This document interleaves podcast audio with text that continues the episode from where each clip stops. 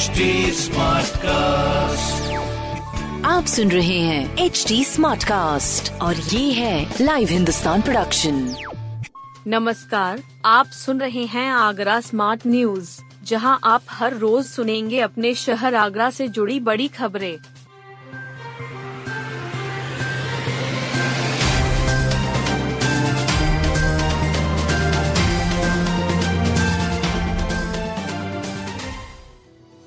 बेटे ने घर से निकाला तो पुलिस ने प्रवेश कराया। आगरा में सगे बेटे ने 80 साल की बूढ़ी माँ को घर से निकाल दिया। कमरे में ताला लगा दिया। बुज़ुर्ग महिला सोमवार को पुलिस आयुक्त डॉक्टर प्रीतिंदर सिंह के सामने पेश हुई। उन्हें अपनी पीड़ा बताई। पुलिस आयुक्त के निर्देश पर थाना प्रभारी नाई की मंडी पुलिस लाइन आए। पीड़िता को अपने साथ सरकारी गाड़ी से उनके घर लेकर पहुँचे। पुलिस ने कमरे का ताला खुलवाया। बेटे को समझाया। हिदायत दी कि माँ को दोबारा परेशान किया तो उसके खिलाफ कानूनी कार्रवाई की जाएगी।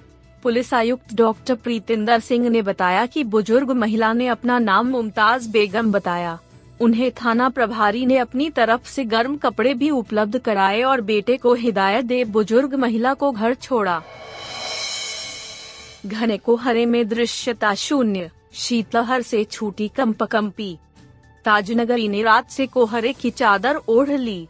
घने कोहरे के कारण सड़कों पर दृश्यता शून्य हो गई।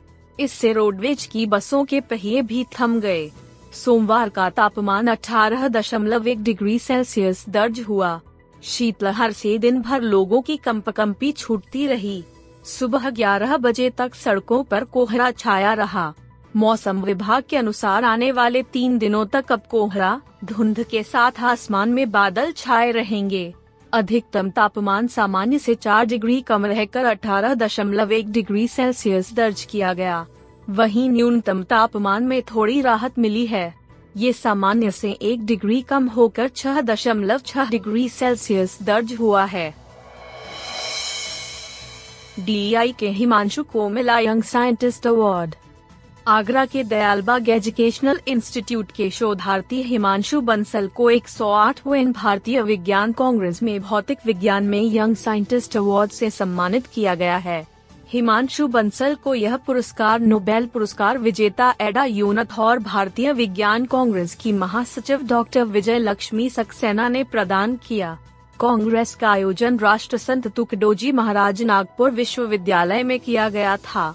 हिमांशु 2017 से प्रकाश द्वारा मानव मस्तिष्क के न्यूरॉन्स को नियंत्रित करने पर रिसर्च कर रहे हैं। उनके सैद्धांतिक मॉडल प्रसिद्ध अंतर्राष्ट्रीय जर्नल्स में प्रकाशित हुए हैं।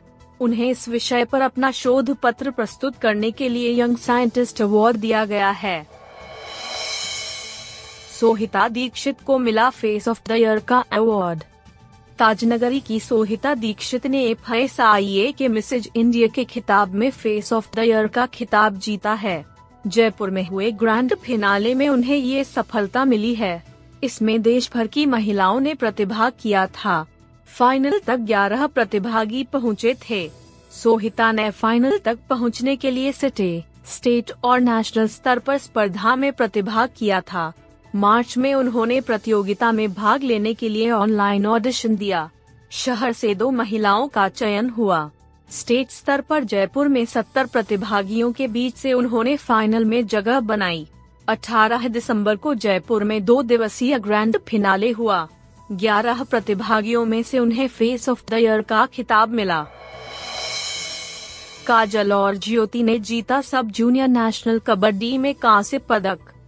बोकारो, झारखंड में 27 से 30 दिसंबर सब जूनियर नेशनल बाल का बालिका कबड्डी प्रतियोगिता का आयोजन किया गया था।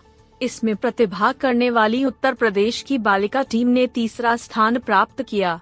उत्तर प्रदेश की टीम में आगरा कबड्डी छात्रावास की खिलाड़ी काजल पटेल व ज्योति पटेल ने शानदार खेल का परिचय देते हुए कांस्य पदक जीता।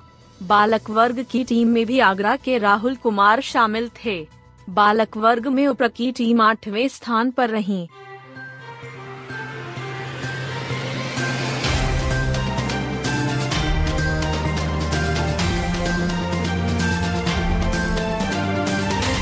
आप सुन रहे थे आगरा स्मार्ट न्यूज़, जो की लाइव हिंदुस्तान की प्रस्तुति है। इस पॉडकास्ट पर अपडेटेड रहने के लिए आप हमें फेसबुक इंस्टाग्राम ट्विटर और यूट्यूब पर फॉलो कर सकते हैं। हमारा हैंडल है at the rate H T ऐसे और पॉडकास्ट सुनने के लिए लोग ऑन टू www.htsmartcast.com आप सुन रहे हैं एच टी और ये था live Hindustan production HD Smartcast.